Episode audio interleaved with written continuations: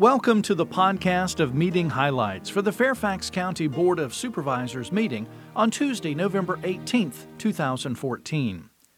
The board approved the acceptance of more than $12.2 million in federal Homeland Security grants. The board authorized a January 13th public hearing on the proposal to lease rent free approximately 5,526 square feet of office space in the Government Center to the 2015 World Police and Fire Games.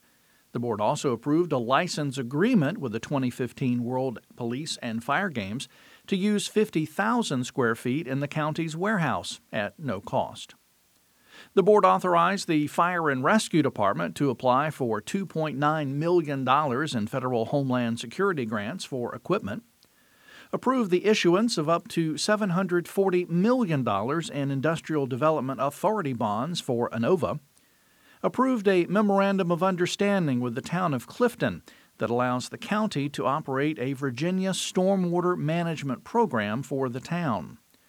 Approved the appointment of a county representative on a joint committee with the towns of Herndon and Vienna to develop a joint Chesapeake Bay total maximum daily load action plan. The board held a public hearing on the 2015 Fairfax County Legislative Program, which includes the 2015 Human Services Issues paper, held a public hearing to approve Westpark Plaza, an up to 1.4 million square foot mixed use development in Tysons near the Greensboro Metro Station.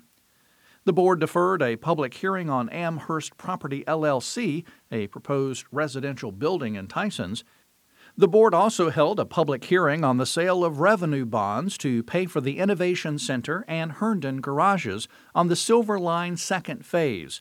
Board Chairman Sharon Bulova.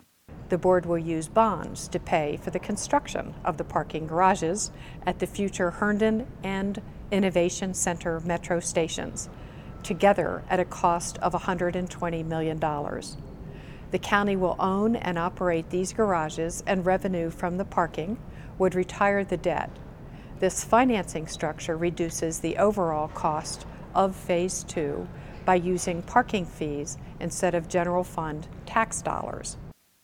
The Board of Supervisors also held a public hearing to increase taxicab fares by 3.5%, held a public hearing to create three new election precincts, adjust precinct boundaries, and relocate polling places held a public hearing to approve a Tesla dealership in Tysons, the first in Virginia, and the board held a public hearing on an ordinance that allows a resident curator program to be established. Chairman Bulova with comments. This program provides a unique option to preserve and maintain historic properties currently owned by Fairfax County. A resident curator program would be tailored to specific properties to allow for an individual or an organization to rehabilitate and maintain the property. The curator would reside in or use the property without paying rent, while the public would have periodic access to learn about its historic significance. This program is a great way for us to preserve the rich history of Fairfax County. Next steps will be a public hearing the afternoon of November the 18th in order to approve a code change for the program.